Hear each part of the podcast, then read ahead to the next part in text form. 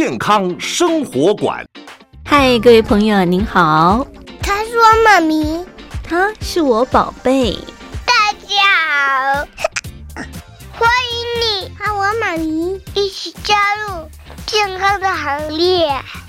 这里有医疗保健资讯，有专科医师的访谈，有亲子教养专题。还有包罗万象的健康讯息，欢迎您锁定健康生活馆，一定要听哦！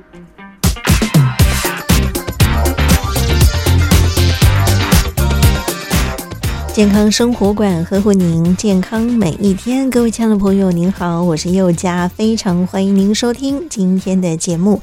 健康生活馆除了在汉生平台播出之外呢，我们也会在 Podcast 的平台上架。每个礼拜六会有新的节目内容跟大家做分享，欢迎亲爱的朋友持续锁定。好，我们在今天节目当中为听众朋友邀请到的是我们三军总医院我们的心脏内科刘邦彦刘大夫，到节目中就跟大家一块来聊一聊有关于心脏衰竭的问题，到底该怎么样来正视这个疾病呢？欢迎您，刘大夫。哎，大家好，我是三总心脏内科的主治医师刘邦彦。是提到心衰竭，其实跟我们的三高脱离不了关系。比方说，像是高血压、心脏病和冠心病这些心脏方面的疾病，常常都会造成心脏肥大，容易提高心脏衰竭的风险。嗯，很多人呢，其实看到了“衰竭”这两个字啊，就以为说：“哎呀，我的心脏是不是真的不行了，要罢工了？”哈。但其实呢，我们的心脏衰竭啊有四级哈，及早治疗不仅可以大幅降低死亡率，甚至呢，患者仍然能够保有足够的心脏机能，从事自己喜欢的工作。所以今天呢，我们就要托由刘大夫来告诉大家，到底心衰竭的原因、它的症状、治疗。以及心脏衰竭的患者，他的生活到底该注意些什么？哈，嗯，我想提到这个心衰竭呢，我们都知道，它就是淤血性的心衰竭啊。简单来讲呢，就是心脏无力了哈。在正常情况之下呢，其实我们的心脏每一次的搏动呢，它都会送出足够的血液到我们的身体各个不同的器官去啊，让我们的器官呢能够保持一个正常的运作。但是如果哈，如果我们的血液当中啊进入到我们的心室出现障碍的时候，或者是说我们的心脏气体压力啊供血不足的时候呢，都可能会导致心脏衰竭啊。在今天节目一开始呢，首先我们请刘大夫呢跟大家一块来聊聊造成心衰竭的致病因子是什么呢？心脏衰竭哈，就是我们可以把它理解成它其实应该是一个结果了哈，嗯、那它背后其实。呃，有很多可能造成的原因，哦，那也是今天希望跟大家讨论的，就是说心脏病并不代表一定是心脏衰竭。那心脏衰竭背后有哪些可能的心脏病会导致心脏衰竭？那我们要去认识它，认识之后才可以做一个理解、了解，可以做治疗跟预防这样子。嗯、我常常跟病人说，大家可以理解成五个，然后就是说心脏衰竭造成的原因，呃，第一个哈。大家常见的就是冬天好发的这个心肌梗塞哈，血管性的疾病有可能。第二个是最常见的，就是高血压性心脏病哈，重点就是高血压，高血压造成的心脏衰竭，也就是说心脏衰竭里面病人里面最常见是长期高血压控制不良造成的哈。那第三个就是瓣膜性的心脏病哈，就是说心脏内部的这个瓣膜呃产生退化哦，造成。呃，逆流或或者是说狭窄，哦，造成的瓣膜性心脏病。嗯，那第四个比较少见的哈，就是说心脏肌肉本身的疾病，然后包括呃心脏本身肌肉不健康，哦，一些呃异常的蛋白质的沉积，哈，有可能会这样子。那第五个是大家比较容易忽略，就是心律不整，哦，其实是很常看到的，那有时候大家会呃比较少哦跟这个心脏衰竭做连接，那但是。其实长期的这个心律不整，常见的心房颤动，长久长久哈没有受到良好的控制，也有可能会造成心脏衰竭哈。主要有这五个。好，其实我们说啊，根据我们的心脏心室的不同，它的收缩跟舒张的差异，我们又可以把它分成四个心脏衰竭的类别。可能听众朋友您常听到像是左心室衰竭啦、右心室衰竭、收缩性心衰竭跟舒张性的心衰竭啊。那左心衰竭呢，可能是造成我们的血液淤积在我们的肺静脉，导致我们的呼吸急促，或者是呼吸困难哦。那右心衰竭又有什么不同呢？就是我们的血液可能会淤积在我们的下肢，淤积在我们的腹部，造成水肿哈，这会诱发我们的右心衰竭。而收缩性的心衰竭又是什么样的状况呢？比方说，像我们的心脏没有办法确实收缩的时候，就会导致我们的泵血功能出现问题啊，也就是我们的气体压力输送到我们的心脏功能就会产生问题啊。那再一个呢，就是舒张性的心衰竭，就是我们的心脏它没有办法完全放松，使得我们的血液呢，它没有办法完全注入到我们的心室啊，就有这四个不同的分类，对吧？啊，是确实哈。呃，刚刚提到的哈，就是说心脏衰竭的，其实它的定义了哈，就是说，呃，心脏的供氧量没办法配合上身体所需，哦，就可以说会就是心脏衰竭哈。那产生的症状有可能是喘啊，或是比较疲累，或是水肿，哦，有这些哈。嗯。那重点就是大家要了解，就是说心脏衰竭要知道哈，心脏衰竭它本身呃造成的这个。愈后哦，其实它是愈后。其实很多人这几年哈非常强调，就是说心脏衰竭诊断哈，尤其是严重的心脏衰竭哈，诊断五年后，五年之内了哈，产生死亡的机会哈。甚至会有高达百分之五十哈，其实这比很多人想象的都高哦。嗯、那甚至有人说这个是心脏的类似像心脏的癌症这样子。是是，我们都知道啊，心脏是人体一个很重要的帮浦啊。当这个帮浦呢出现症状的时候，它其实就没有办法能够正常的输送血液哈到我们的人体各个不同的器官，从头到脚。所以我们的心脏其实是一个很重要很重要的器官。近些年来，其实我们也可以看到很多人因为心脏病或者是心脏衰竭的问题啊，会产生很多非常严重的问题啊。在临床上面，我们的心脏衰竭是不是有分不同的等级呢？啊，确实哈，心脏衰竭大概可以分成四级了。嗯、那一般来讲，如果是构造上的变化，就是第二级以上了哈。那如果是有症状出现，大概就是第三级，最严重就是到第四期的症状这样子。嗯，那一般来讲，我们都希望可以在第二级以前就可以呃。了解哈，有诊断，然后可以做预防，会是效果比较好的。是，所以您刚刚说要在第二集之前，当然可能平常大家在生活当中就要多关照一下自己的身体健康状况哈。有些什么样呃跟平常不一样的地方的时候呢，就要及早去发现，跟医生取得进一步的联系哦。所以在临床上面啊，刚刚我们提到了，除了会喘啊，会有一些咳嗽之外，还会有一些什么样的症候可以提供大家做参考呢？呃，应该说。呃，确实哈，就是我们要知道说，大家平常在日常生活，我觉得血压的测量是很重要的。然后，在健康检查里面哈，也会包含血压这个项目。那我们有发现很多病人都是，呃，平常并没有注意到自己原来其实已经血压高很长一段时间了哈。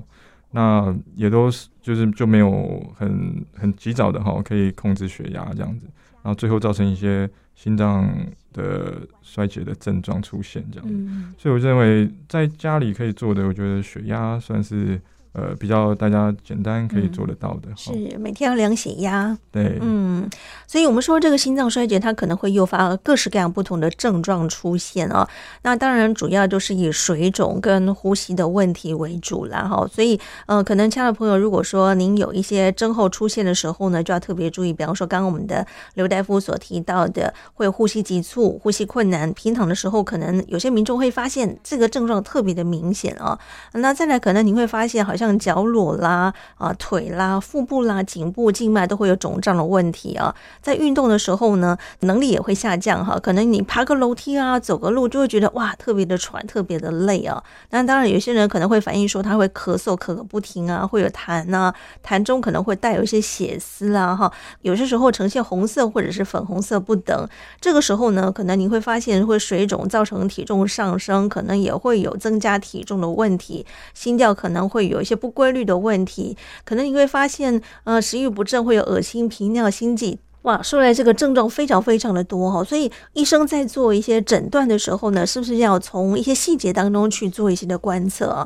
所以医生在进行诊断的时候，可能也会注意到，哎，是不是有其他的一些心脏的问题，像是我们的听诊器，看看是不是有一些杂音，这些是不是都是一个征兆呢？确实哈，就是说刚刚提到很多症状哈，其实就像心脏衰竭的定义一样。好像很清楚，但是其实又好像很模糊了哈。嗯、比如说像喘哈，很多人好像平常稍微动一下就喘哈，但是我认为喘的话哈，其实大家可以注意到，就是说心脏病的喘哈，很常见的一个很大的特征就是躺下来的时候会很容易喘，喘会加剧这样子，常常造成病人晚上没办法平常的睡觉，需要垫很多个枕头。嗯，好，那这是我们常常在门诊问诊的时候都会试着问问看病人有没有这样的状况，垫枕头就不会喘啦。垫对垫枕头，因为他他如果平躺的时候，呃，血、哦、因为感觉特别明显，特特别明显哈，嗯、因为他脚部的水分、脚部的静脉回流都会回到心脏，嗯，心脏的等于心脏的呃血液的量就突然增加了，是，是，然后就会造成他症状出现。嗯，会不会有些人干脆就坐着睡觉？确、啊、实确实哦，这这是真的，这是真的，很多人就是等于说没办法躺在床上睡觉，会在客厅。坐着哈就睡着了，哇，那好辛苦哦。哎，这是这是关于喘，我们可以做一些鉴别了哈。嗯、那另外刚刚还有提到就是运动能力哈，其实我认为我们常常问病人，就是说病人会说会觉得哦，好像很累哈，就是呃活动的能力下降哈。其实我们都会跟建议，都会一定会问病人跟他平常啊，比如说平常病人他本来就有运动的习惯，这也很常见哈。有些病人本来就每天就会呃，比如说。呃，快走哈，快个三公里之类的哈，嗯、那我们就会问病人说，那会不会说平常可能快走三公里都没什么症状哈，但就是最近可能快走个可能五百公尺甚至一公里，哦、嗯，就会必须要先坐下来休息，才能再继续。哦，这也是跟自己平常的这个运动的。能力的这个水平来比较，我认为是很好的指标。嗯，当然有任何症候出来的时候，可千万不能够等闲视之哈，因为要赶快找专科医生来检查看看，让自己安心嘛哈。所以在临床上面哈，我们都会透过什么样的仪器来做确诊呢？呃，第一个哈，其实我我们其实我们常常在呃以前在以前在医学院念书的时候，老师都会教书我们，其实病人的病史很重要了哈。就是病人他原来就是我们都要了解自己原来到底呃身体的状况怎么样哈，过去有没有一些呃血糖的问题啊、血压的问题啊，哦这些有没有做做到良好的控制？哦，这个是我们要先了解病人的背景。那检查的部分的话，当然刚刚有提到哈，就是说听诊嘛哈，还有这主要是看心脏的构造有没有异常哈。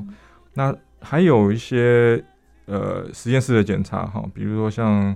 抽血或者 X 光片哈，或者说心脏超音波等等的检查。嗯、那我想，只要到医院哈，医生都会视状况，视怀疑的这个程度啊，然后会安排适当的检查这样子。嗯、像胸部 X 光、CT、电脑断层这些，是不是都不可少的？或者是有时候需要，会不会做到所谓的冠状动脉的血管摄影啦、磁振造影这些？是不是会依照每个病人状况来选择性的做一些检查的工作呢？诶，是确实哈，就是需要看每个病人的状况，还有他本身呃有哪些疾病，风险因子有多高，嗯、安排就是呃适合的检查这样子。好，那现在其实都有很好的检查的工具哦，所以都可以做很好的诊断这样子。嗯，所以刘大夫，我们我们在手边有没有统计数字？就是说，像现在以台湾来看啊，有心脏衰竭的族群大概有多少呢？呃，心脏衰竭里面哈，就是说最常见的原因是高血压。高血压，其实可以想想哈，就是说有我们有多少高血压的病人这样子。真的是，你看像现在高血压的族群越来越多哈，而且年龄越来越下降了。是，确实。其实我常临床上也碰到很多呃中年哈，甚至稍微年轻一点三十几岁的病人，也有发现血压很高的情形，然后，所以血压及早的控制是很重要的哈，就是预防说。真的最后演变到心脏衰竭这样子，是，所以高血压是我们心脏衰竭的高风险族群之一。哈，是是。那你看，像现在有这个高血压、冠状动脉狭窄，或者是年长者，像现在呢，已经步入到高龄社会了哈。高龄社会上这些族群也蛮多的哈，还有再加上肥胖的朋友，这些其实如果说有慢性疾病三高，肥胖。跟我们的心脏衰竭应该多少都会有一些关联性吧，相当大的关联。那像刚刚提到就是血压了哈，其实我们现在进入这个医疗的进步哈，寿命都越来越长。对，那寿命长了就会就血压如果没有好好控制的话，你暴露在高血压的时间越长，心脏的压力就会越大，嗯，然后就会造成心脏衰竭。是。好，那另外还有肥胖，我刚刚提到肥胖哈，就是说。肥胖还有很多并发症，然后、嗯、包括很多人会产生这个睡眠呼吸中止症。嗯嗯，哦，睡眠呼吸中止症也是造成心脏衰竭一个。最近大家注意到的一个问题，没错没错，因为他可能几秒钟都没有呼吸、嗯、啊，对我们的心脏，他就没有办法能够有足够的供氧量，供给到全身每一个器官。再加上这个，你看肥胖的朋友啊，在血管里面都是油滋滋的哈，所以这个肥胖跟我们的心脏，刚刚我们刘大夫说，这个关联性是非常非常大的哈。还有像是一些啊，曾经发生过心肌梗塞的族群啊，或者是先天性的心脏缺陷，这些是不是也是？诱发的因子之一呢？啊，对，确实造成心脏衰竭的五个因子里面，其中有一个就是呃心脏血管的疾病哈，包括以前产生心肌缺氧、心肌梗塞过后的病人。那这些呃朋友们都是需要呃做很严格的哈药物的呃就是治疗的目标的定定，然后。这是很重要的。是，还有另外一块呢，可能很多听众朋友会想说，哎，有一个叫做心肾的症候群啊，我们的肾脏哈，比方说有肾脏衰竭啊，这个瓣膜性的心脏病、心律不整，我们的肝损伤，这些其实都跟我们的心脏衰竭，它也会并发一些各式各样不同的疾病出来。啊，确实哈，其实心脏跟肾脏。都是好兄弟了哈，心肾同体。是是是，然后如果碰到生病的时候，就是难兄难弟了哈。其实他们会互相影响的哈。呃，心脏会等于说心脏不好会影响肾脏的功能哈。那肾脏功能不好，肾脏水分太多，嗯也会加重心脏的压力。对，好，那刚刚有一开前面呃中段提到诊断的时候，有提到有哪些检查哈。其实抽血里面有一个很重要的血液检查，在心脏衰竭部分。我们叫做 B 型的利钠利尿生态，哦，那英文叫做 BNP 啦哈。嗯、那它是一个心脏如果水分太多哈，心脏的呃水分太多，心脏细胞受到拉扯之后，从心肌会产生的一个一个呃一个蛋白质哈。嗯、那它的目的就是说，它心脏会这时候就是发出信号说，哎，我们心脏的水分太多了哈，要告诉肾脏说。你应该要更努力工作，把盐分跟水分排出体外。嗯嗯、哦，所以说心脏有受到压力的时候，它会告诉肾脏要努力的工作。嗯，哦，那就会达到一个平衡。是啊，但是如果越来越严重的话，哈，水分越来越多的话，这个平衡失调了，哈，就会造成这两个器官都会受损。这样真的，像现在很多人都很喜欢吃重口味的东西，哈，加当给他们认为说这样子比较有滋味，哈，可能比较能够食得下咽。但是呢，如果说你常常吃的太过于重口味的话，对我们的肾脏就是一个负担了，哈。对，所以我们刚刚说这个心肾症候群呢，就是比较容易会发生心脏方面的疾病。当然，对我们的肾脏的供血量不足，可能也会导致肾脏的疾病。刚刚我们的刘大夫说，心脏跟肾脏就是难兄难弟哈，就是有什么样的问题的时候，两个器官都是会彼此互相影响的哈。所以在这个部分的话呢，可能要麻烦大家就是生活当中饮食的调配也是非常重要的一件事情。可是像肾脏呢，很多人其实像中国人嘛，喜欢吃药，对我们的肝肾又是另外一个影响的层面的耶。啊，确实哈，就是说，其实我碰到肾脏功能不好的病人，我都会告诉病人说，就是用药千万要小心了哈，嗯、就是说，千万不要在医院以外的地方随便自行购买药物这样子。对啊，所以我们像现在除了药物之外呢，坊间也推出很多所谓各式各样不同的健康食品哈。这个健康食品呢，某种程度也是药的一种哈。虽然打的是健康食品，可是呢，它的成分呢，可能要麻烦大家注意一下了。所以我们说，心肾症候群呢，它是一个双向的病症啊，其中一个器官受损了，另外一个可能就会被拖垮，陷入一个恶性循环当中哈。所以这个心肾的关联性哈，其实我们在这里呢，也要麻烦大家特别注意一下。每个器官呢，它都是彼此互相关联性的哈，所以如果说，亲爱的朋友，您的家人、您自己本身有透析的病人的话呢，可能要特别预防一下这个心衰竭的问题喽。哦，确实，嗯，好，我们回头呢再来看一下这个心脏衰竭哈。我们其实，在做这么一系列的检测出来之后，大概我们就可以帮病人做一个判断，到底有没有心脏衰竭的问题了嘛？对不对？对，哈，一般来讲，我们可以即使是简单的 X 光片哈，也可以看出个呃，大概看出个端倪了哈。嗯、有些心脏衰竭的病人，他的呃心脏会变得非常的肥大，X 光片上就可以很明显的看得出来。是。一旦有心脏衰竭之后，是不是它就不可逆了？它只能够控制而已，对吗？确实，所以这也是因为心脏衰竭代表说呃心脏的肌肉、心肌细胞本身有受损了哈。嗯、那我们知道，呃，身体有两个细胞是两个系统细胞是不会再生的了哈，嗯、一个是脑细胞哦，那一个就是心肌细胞，嗯，哦，所以我们最重要的今天想跟大家探讨，就是说最重要的应该是预防了，嗯，等到它变成心脏衰竭的时候，其实常常我们最后都是只能预防。病人就是说在住院而已了哈，嗯、已经没办法让他恢复到原来正常的心脏。是有关于预防的部分，我们会留到最后再请刘大夫来提醒叮咛大家哦。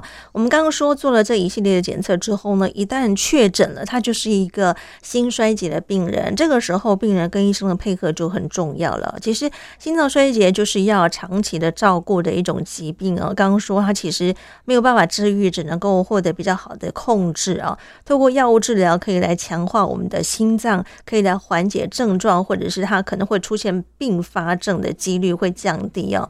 这个时候，医生可能大半部分都会开立一些呃 statin 的药方了啊，降低胆固醇，或者是说这个硝酸盐药物来改善心绞痛的问题啊。有关于在治疗心衰竭的药物这一块，我们是不是请刘大夫跟大家来花个时间，简单介绍一下这些使用的药方呢？好，治疗的药物其实。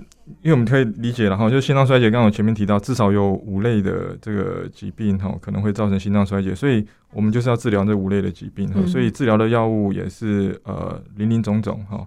那我觉得可以简单理解成，就是说我们先把它分类哈。那我觉得心脏其实心脏就像钢铁人一样了哈，就是说心脏其实很是一个很特殊的器官哈，就是说它是一个，你看我们心身体里只有一个器官是会自己跳动的。哦，就是就是说自己会有自动性的哈，就是心肌细胞了哈，它就是一个很特化的这个肌肉的组织哈，造成一个这样的一个呃功能很强大的器官。那它它像是一个帮浦一样了哈。那我们以前国中有学过一个物理了哈，就是说能量的消耗就等于电压乘以电流嘛哈。所以其实呃能量就是我们心脏提供的这个帮浦的这个能量了哈。那跟我们的压力跟这个血流哈都是。呃，很有关系的。那其实我们治疗的目标也就是这个压力跟血流。嗯、那压力比较好理解哈，压力就是我们的血压嘛哈。那如果血压升高的话，为什么要控制血压？因为血压升高的话，心脏帮浦的做工哈，它的能量消耗就会增加。所以能够让身体呃不要再暴露在这个高血压哈，也是意味着就是。可以提高这个我们这个帮浦的这个寿命，然后压力可以下降这样子。嗯，所以降血压药物是一个最简单的哈，就是说呃预防心脏衰竭甚至治疗心脏衰竭的药物哈。嗯，那第二个就是刚刚讲到就是电流，电流就是血流了哈。血流这个就跟肾脏有关系了，然后就是说身上的水分哈，如果太多的话哈，就是说会造成这个体内，比尤其是像刚刚提到的嘛哈，如果说饮食习惯呃很特殊哈，会喜欢吃。呃，很含盐量很高哦，或者说口味很重的食物的话，那也代表着盐分很多。盐分很多就代表这个水分会增加，嗯，好，这个也是造成呃水分增加，造成心脏的压力增加，哦，那也会造成肾脏的负担增加。那治疗的药物的话，是有一些呃，包括利尿剂哈，或者是说有一些呃，就是促进肾脏这个。呃，皮质激素的这个全固醇拮抗剂，对，确实哈，这个这个拮抗剂这样，嗯，好还有像是心肌收缩力的增强剂等等，还有乙型阻断剂啊这些药方。呃，乙型阻断剂的话，就是主要是跟脉搏跟心率有关了哈。那其实有人会说这，呃，心率哈，说脉搏很快的动物是短命的了。嗯，其实这个这句话呃是很全面哈，但是有一部分是对的了哈，就是说。心脏在收缩工作过后，就应该要有一段时间是休息。如果说你的脉搏一直持续很快的话，就代表没有时间休息，哈，代表心脏肌肉会受伤。所以心肌梗心肌梗塞过后的病人，我们其实都会希望他的心脏的心率不要太快，嗯，然后理想就是应该控制在大概六十下、七十下左右，是，对。那所以有一部分刚刚呃有提到的哈，就是治疗的药物叫做乙型阻断剂，嗯，它就是要控制这个脉搏跟心率了，嗯，好让它不要过快。哦，也是增加一个心脏呃肌肉的寿命的一个、一个一个方法之一，这样是。当然还有一些像是血管收缩素的转化酶抑制剂啦，哈，或者是血管收缩素受体的抑制剂等等。依照每个病人，我们会开立适合病人的药方来让病人服用，哈。当然，病人在服药的过程当中，可能第一个他的服药顺从性的问题，再一个就是这些药方对于这个当事者来说，他是不是能够真正发挥一些抑制或者是控制疾病的一个效果，哈。因为药物不见得适合每一个人嘛，哈，那当然每一个人的症状可能严重程度不一，哈，这个药方下去之后呢，是不是能够真正获得一个缓解？当然可能也要去做不同的一个测试的工作。当然哈，就是说药物在每个人身上的反应会不一样了，哈，就是说不是每个人呃效果都会是一样的哈。那我想只要说大家都可以呃注意到说自己，比如说自己服用之药物之后，血压还是有做定时的测量。然后每次在回诊的时候回馈自己的血压的数值啊，用药之后的。呃，治疗之后的结果，还有自己治疗之后的症状回馈给医师，我想医师都会做，因为药物有很多种，都是可以做调整的。对，再做一些调整。所以您在服用过程当中有什么样的问题的时候呢？记得回诊的时候一定要跟医生再说明清楚哈，让医生了解您的状况，再做一些药方的调整哈。对，千万不要认为说啊，好像吃了都没用就放弃治疗，这是很危险的一件事情哈。还有一个问题就是，很多人觉得，哎呀，我好像好像没什么症状，就感觉还。好好的哈，我就自行停药了，这也是一个很危险的动作，对吗？啊，对，就是说，尤其是血压药物了哈，嗯、就是千万不能呃自己随意停掉哈。嗯、我们常常呃有有观察到说，有些平常在服用很多两种以上高血压药物的病人，突然没有停药，他突然没有没有服用药物之后。血压会反弹性的上升，会比他原来高血压的程度还要高，嗯、哦，这时候很危险。是，可是这个用药到底这个疗程是需要多久时间呢？是要一辈子吗？还是一段时间观察一下，觉得没事就可以停药了呢？我我认为就是说，这跟你原来的这个心脏疾病有关系啦，哈，就是说，如果你的原来的心脏病是呃长期的哈，比较没办法完全做矫正的哈，那当然。呃，药物也要配合这样的长期治疗的时间。嗯，好，那但是如果说你这个心脏病是可以矫正的哈，比如说像心律不整哈，是可以恢复的哈，就是甚至做一些治疗可以恢复的，那也许服用的药物可以跟医生讨论看看哦，就是可以定个什么目标，可以可以做。调整这样子，嗯，好，所以跟您的医生讨论是很重要的哈，千万不要觉得说，哎呀，好像感觉没什么特别的问题哈，病友会觉得好像病情稳定了，轻易的就把药物停了哈，这其实是会让病情更加恶化的哈。那再就是要尝试将药物啊调到一个目标的剂量也很重要哈，所以持续稳定的用药才能够妥善的控制哈，任意的减药、停药或者是改用一些疗。法疗效的话呢，对于整个病情都会加重的哈，所以我们在这里呢，也借着机会顺带跟听众朋友来做一个提醒跟说明。好，那一旦如果说我们在用药过程当中感觉好像没什么进展的时候，或者是说有恶化的问题啊，这个时候我们是不是要选择透由心衰竭的手术来做一个治疗工作？因为我们都知道这个心脏的问题呢，可能有时候会因为其他的问题所造成的，比方说像是冠状动脉堵塞啦，或者是说。说心脏瓣膜的问题等等哈，那这个时候医生或许会建议您说，是不是要进行相对应的手术工作哈，来治疗心脏的问题，进而能够改善我们的心衰竭的目的呢？啊，确实就是说，我们嗯身体跟疾病是会演变的，然后是会呃有些变化或进展的。所以当治疗到一一个阶段哈，发现病人症状还是都持续的话，一定要告诉你的主治医师哈。那我们会做。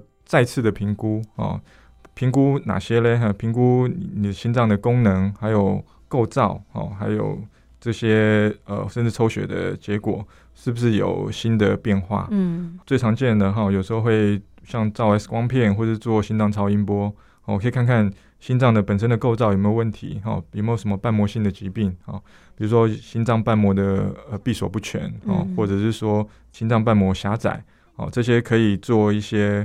呃，手术治疗或是导管的治疗哈，现在都有很非常进步的这个技术哈。嗯，有些病人可以适合用手术开传传统的开心手术治疗，有些病人的瓣膜疾病可以用导管的方式做治疗。是。那另外，当然还有提到心脏功能的检查，我们可以检查心脏有没有缺氧哈，有没有造成血管阻塞的问题啊，造成这个加重这个心脏衰竭。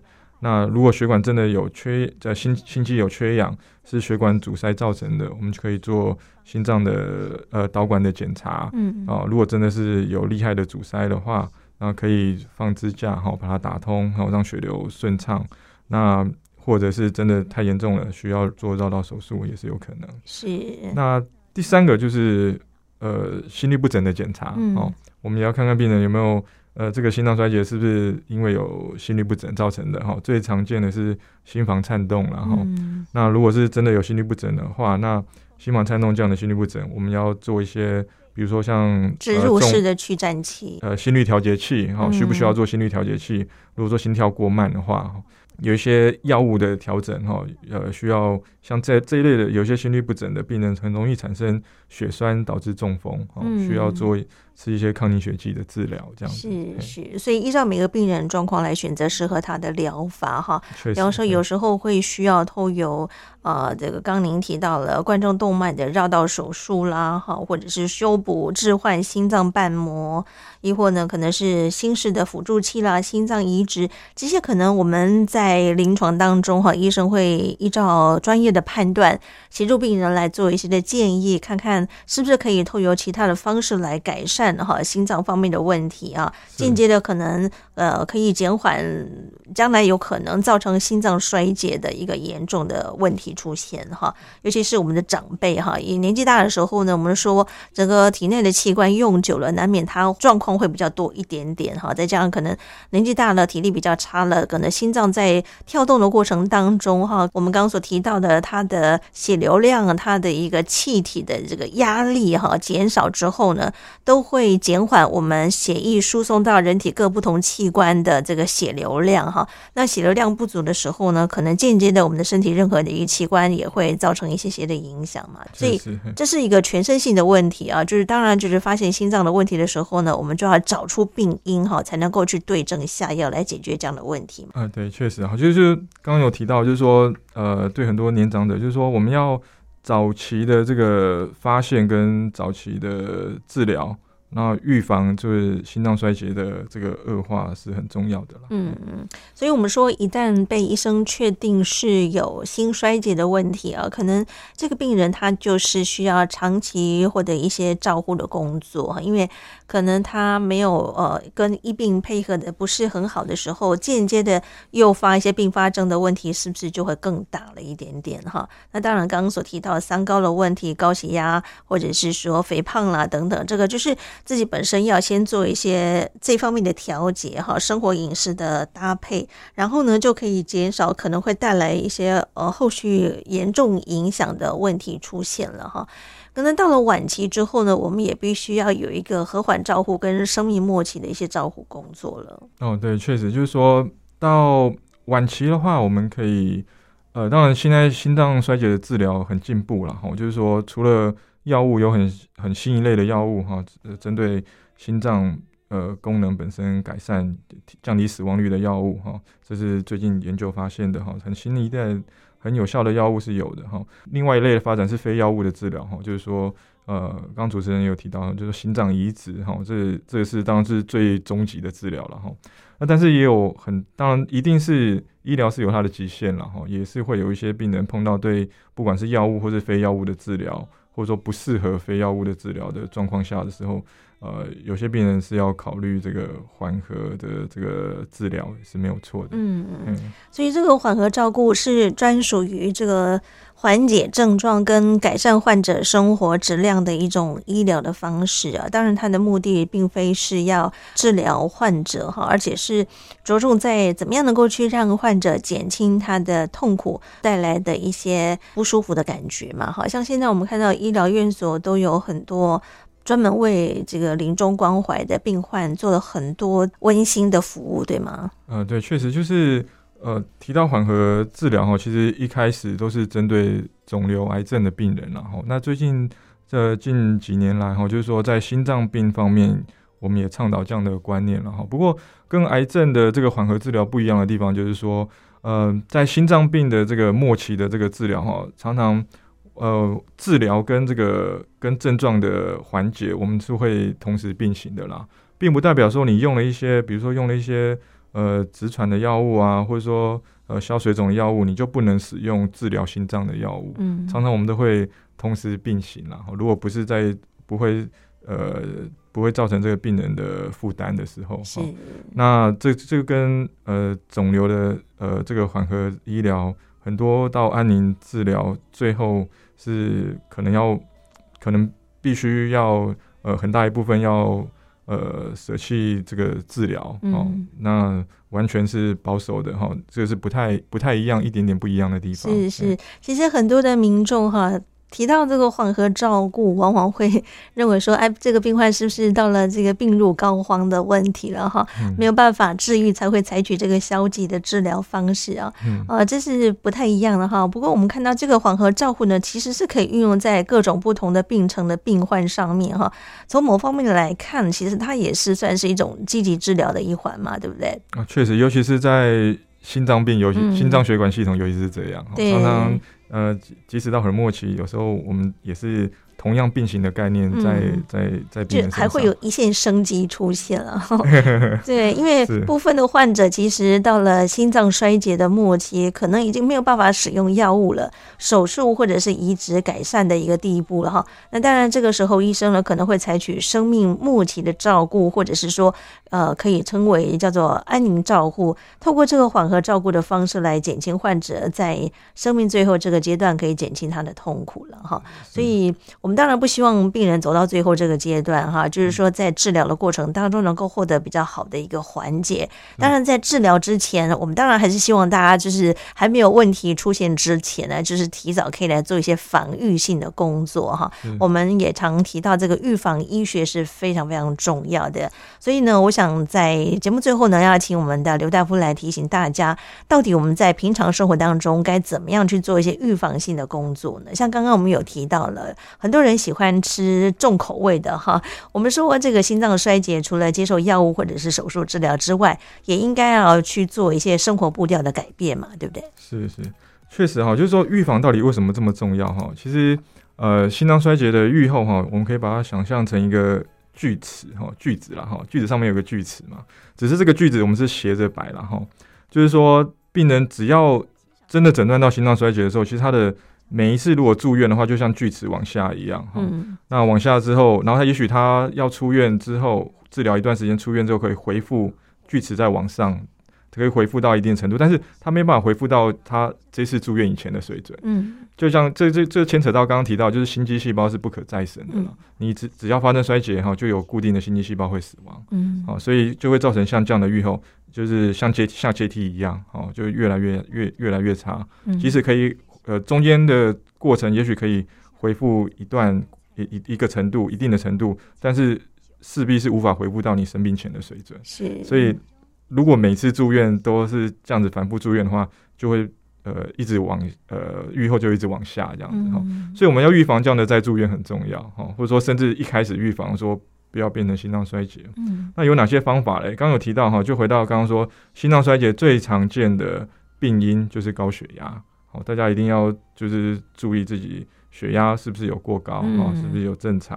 吃过咸也会诱发高血压的问题，哦、还有包含肾脏疾病也是一样。是，是，哇，像现在很可怕，台湾洗肾人口已经十万人了吧？哈、哦，是，对，而且呢，死亡的病例当中呢，有五成都是伴随着心脏衰竭的问题啊。是，对。那当然，在另外一方面，我们看到台湾七十万的心脏衰竭的病友当中，半数都是罹患慢性的肾衰竭。好，心肾可以说是紧密相连的哈。是是，对，这是很可怕的一件事情，而且洗肾人口又这么这么的多。确实哈，就是呃，重口味盐分摄取量过多，就代表水分太多了哈，就是势必哦，一定会造成这个血压、心血管系统的影响。嗯，水分过多，这个时候我我们其实也常建议大家说，平常没事的时候多喝水。可是如果说有心肾疾病的朋友，喝水要特别注意它的量哈，不能过多，对不对？这确实就是说。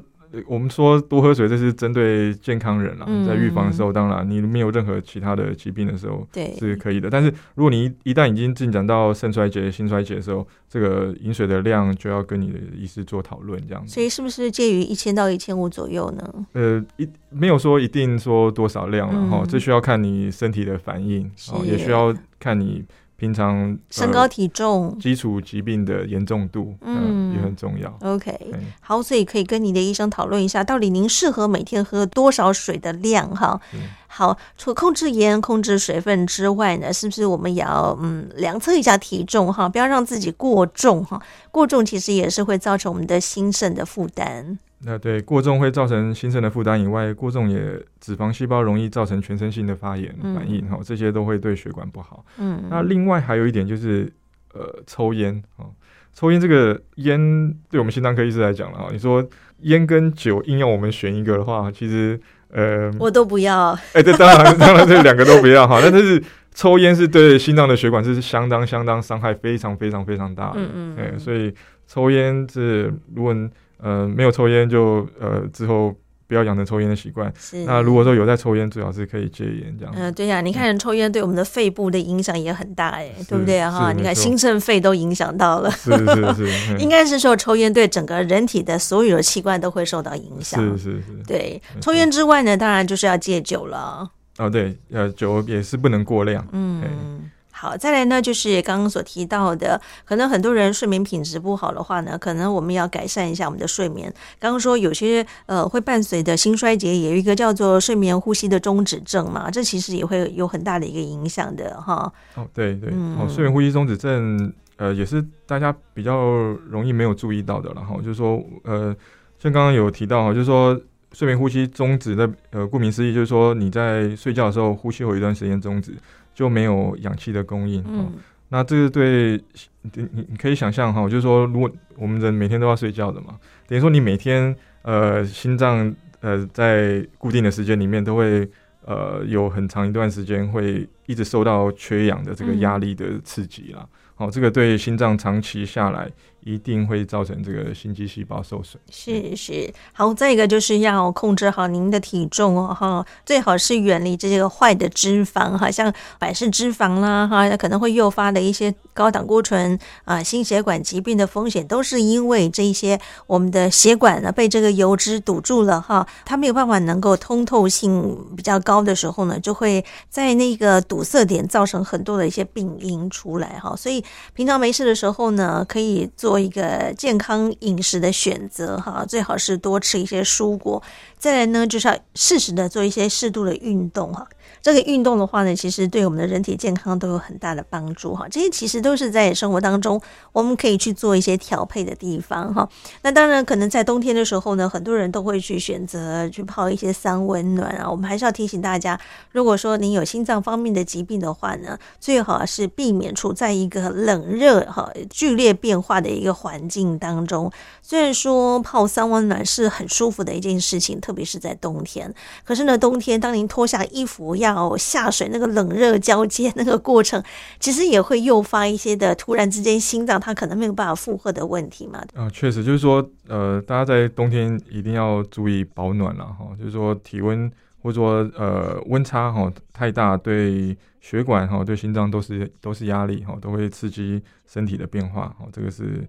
冬天注意保暖是很重要，是没错。好，我们说呢，其实像这个心脏衰竭啊，它可能是一个不可逆的一个疾病啊。但是呢，虽然说是不可逆，我们也不要太过悲观哈。那当然还是有可能会有这个一些治疗的方法。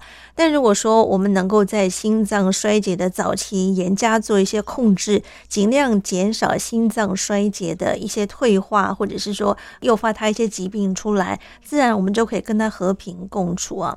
那这个心衰竭的患者呢，我们还是可以从事自己喜欢的工作跟兴趣啊。但是我们还是要建议大家，一旦确诊是心衰竭的话呢，就要积极跟医生做一个配合啊，积极要做一些诊疗的工作，要听从医。嘱哈才能够有效避免心衰竭加剧的一个情况哈。今天很开心呢，我们透过三军总医院我们的内科部心脏科医师，我们的刘邦彦刘大夫跟我们提到了有关于心脏衰竭的一些的问题啊。那最后刘大夫还有没有什么要跟大家做一些补充跟叮咛的部分呢？心脏衰竭这四个字好像听起来大家都会觉得好像很可怕了哈。其实其实它的也没有这么这么严重哈。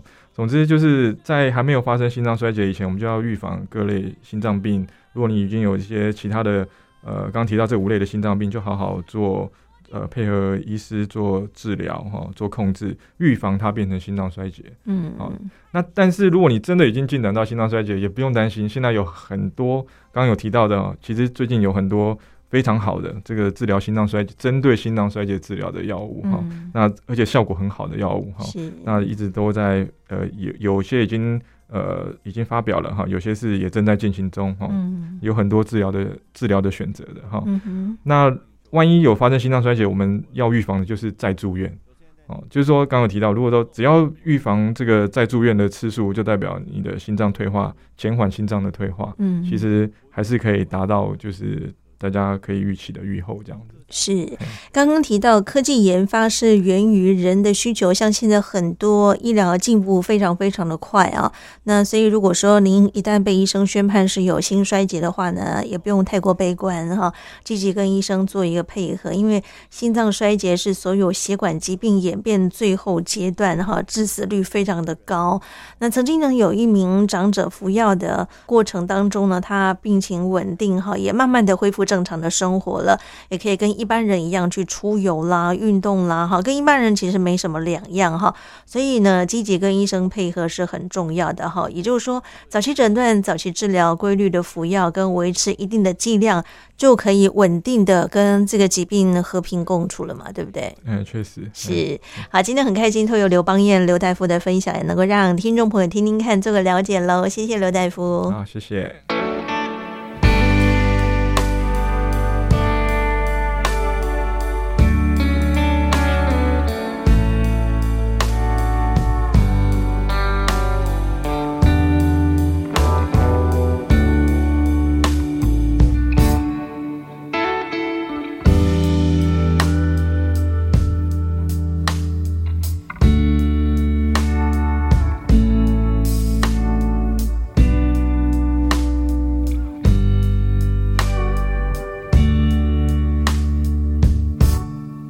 此刻亲爱的朋友所听到的是健康生活馆，我是佑佳。今天我们在节目当中为听众朋友邀请到的是三军总医院心脏内科刘邦彦刘大夫，跟大家聊到的是心衰竭，提供大家做参考喽。很快的节目进行到这里，要跟您说再会了。我是佑佳，祝福您平安健康，我们下次见，拜拜。